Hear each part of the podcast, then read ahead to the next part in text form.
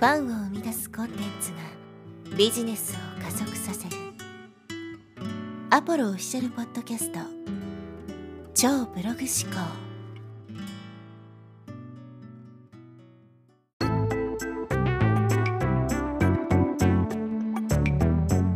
はい、えーこんにちは、アポロです、えー今日のテーマはですね、成功者ではなく大成功者になる方法ですね、について解説していきたいと思います。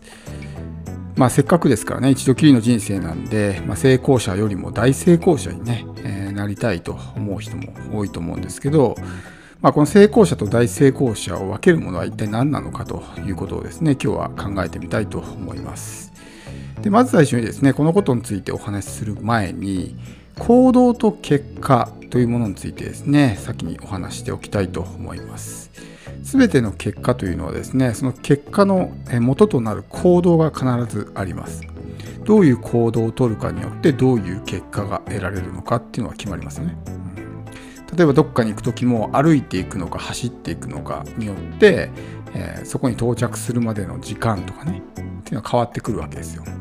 その歩く走るによって到着時間によってひょっとしたらね、えー電車を乗り遅れてしまうとか一本早い電車に乗れるとかそういう結果も変わってくると思うんですよ。朝起きて、えーどんなね、えーものを食べるかとかそういうものもその後のまあ結結果に影響を及ぼすわけですね。朝ちょっと重たいもの食べたからじゃあ昼は軽いもの食べようとかね。えーっていう形で、まあ、その全ての、結果というのは、まあ必ず原因となる行動があるわけです。そして行動によって結果が決まるということは成功する人というのは成功するような行動をとってるから成功するわけですね。でうまくいかない人失敗する人というのは失敗するような行動うまくいかないような行動をとってるから、えーうまくいいかないわけですね。だからここで重要なのはどういうふうに考えたかというよりも、まあ、どういうふうにな行動を取ったかですよ。どんなに頭でね成功したくないって思っていても成功者が取るような行動を取ったらそれに見合った結果が出るので成功してしまうんですよね。まあ、実際そういう人はいないとは思うんですけど成功したくないと思っているのに成功者がね取るような行動を取る人はまあいないと思うんですけどまあいたと仮定した場合そういうふうになるわけですよ。だ結局全ての、結果というのは思考ではなくて行動によって現れるということですね。でどういう行動を取るかによってどういう結果が得られるのかが決まるということです。でここで、えー一つですね考えておきたいのがですね常識っていうものがあると思うんですけどこの常識通りに行動するとどうなるかってことですね。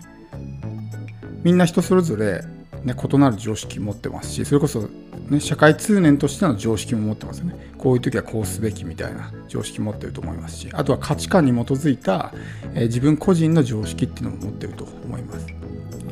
でその常識ってもの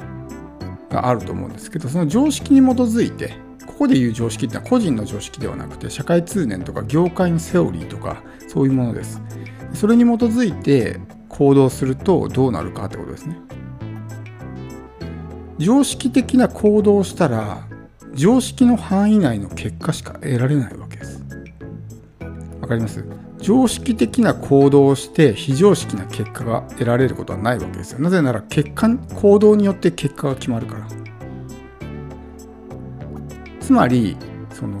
業界のですねセオリーとか、まあ、そういうね成功法則みたいなものってあると思うんですよ。ネット上でもね成功者の人たちがこうした方がいいですああした方がいいですとかっていろいろ情報発信してると思うんですよ。でもそのほとんどが、まあ、同じようなことを言ってるわけですよね。大体セオリーとしてこうですっていうのを言ってるわけじゃないですか。でもそれってある意味まあ常識なわけですよね。成功する上での常識。みんなやってることみたいな感じになるわけ。だから成功したいんであればそういう彼らが発信しているような常識に従っていれば成功できるかもしれない。でもじゃあ、えー大成功できるかっていうとちょっと難しいかなと思うんですね、なぜならそれは常識的な行動だから。もし非常識な結果が欲しいんだったら非常識な行動を取らないといけないわけです。で非常識な行動を取ることって良くないと、まあ、思われてるじゃないですか。例えばその業界のセオリーとね言われるようなものに、えー、まあ、反するような行動を取ったらそんなのねうまくいかないよとかダメだよとかっていうふうにね言われると思うんですけど本当にそうなのかってことを考えてほしいんですよ。非常識な行動をとって成功した人は本当にいないのかってことです。そんなことはないですよね、他の人がやらないことをやったから成功できたっていう人もね歴史上にはいっぱいいるし例えば身近なとこで言うとね、えー、大谷翔平選手いますよね。大リーグで大活躍します。二刀流と言われる。僕も野球全然詳しくないですけどそんな僕でも知っているような、まあ、超偉大な選手ですよ。もし彼がその野球界のセオリー、まあ、常識ですね。に従ってその二刀流ではなくてどっちかだけに絞り込んでいたらそれでもね活躍はしたと思うんですけどあそこまで偉大な選手になっていたかっていうとちょっと怪しいかもしれないですね。まあ普通にすごい選手ぐらいで止まっていたかもしれない。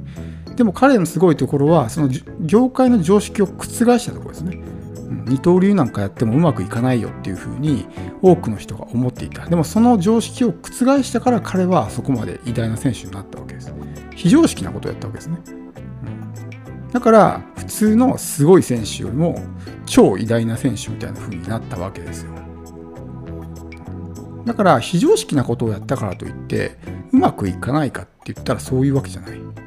世の中の人々にとっては非常識かもしれないけども自分にとってはそれが常識だったりするわけですよ。だから大谷選手なんかは、ね、別に二刀流できるよって思ってるからやってるわけですよね。自分で。世の中の人が何と言おうと自分ができると思ってるわけだから彼にとってはあれが当たり前なわけですだからその非常識な行動をとることがダメだっていうふうに思われがちそのセオリーと言われるものとか成功法則と言われるものに基づいた行動をしていないとね、否定されたりとかすることがあるかと思うんですけどそれは必ずしも自分に当てはまるのかってことを考えてみてほしいんですよ。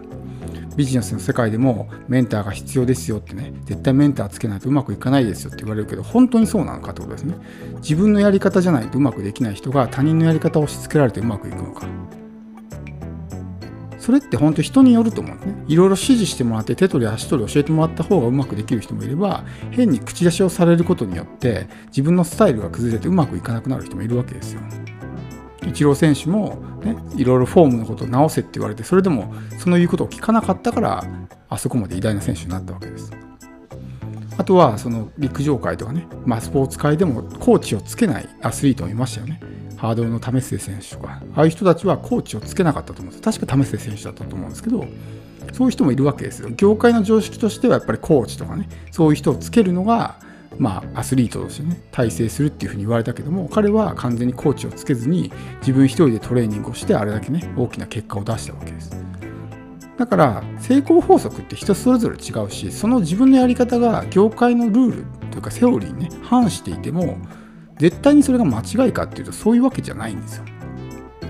うん、だからむしろそういうね常識的な生き方をしてると、まあ、常識の範囲内の結果しか得られない。それでもいいっていうんだったらそれでもいいと思うんですけどその生き方が自分に合ってる人はねそういう常識的な生き方をすればいいと思うんですけどその生き方が合わないなんか自分はこのやり方合わないなって思ってるのに他人軸にねそういうとこで合わせてしまうとより一層うまくいかなくなるわけですよ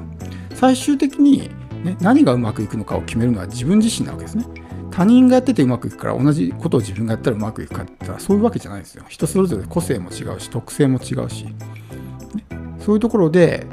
他人がやってるからじゃあ自分もああやろう。それでうまくいくかうまくいかないわけです。うん、で非常識なことってそのその時点では非常識だけども後々ね常識になることもあるわけですよ。分かりやすい例で言うと、ね、明治維新があったからこそ今日本人はねこういうような、まあ、身なりをしてるわけじゃないですかもし彼らが明治維新を起こさなかったらひょっとしたら今でも日本人はちょんまげを言って刀を刺してね歩いてたかもしれない。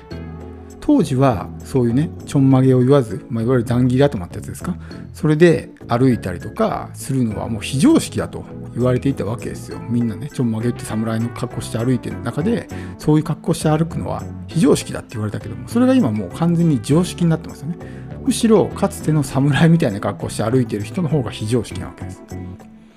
あるいは別の例として陸上の走り高跳びってありますね。ちょっと選手の名前忘れたんですけど走り高跳びって今全部背面跳びじゃないですかオリンピックとかって。でもあの飛び方って最初邪道って言われてたんですね、うん、そんな飛び方はダメだっていうふうに言われたけどもまあ、ある選手がその飛び方をしてすごく、まあ、高い記録を出したわけですね。そうするとみんなその飛び方をするようになったんですよ。で今ではその背面飛びと呼ばれる飛び方が、まあ、走り高跳び界の常識となってるわけですね。なのでその時点で非常識だったとしても後からそれが常識になることもあるわけですよ。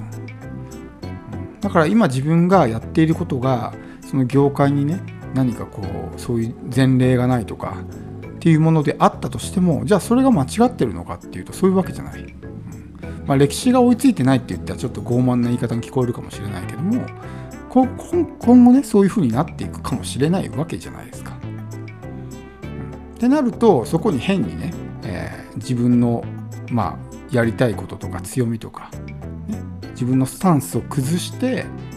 そっちのねもともとの常識の方に合わせる方が僕は問題なんじゃないかなと思うわけです。非常識な行動をすれば非常識な結果が得られる。それがプラスかマイナスかはやってみないとわからないけども、少なくとも常識的な行動をしてると、まあその他大勢と同じ、常識的な結果しか得られないということですね。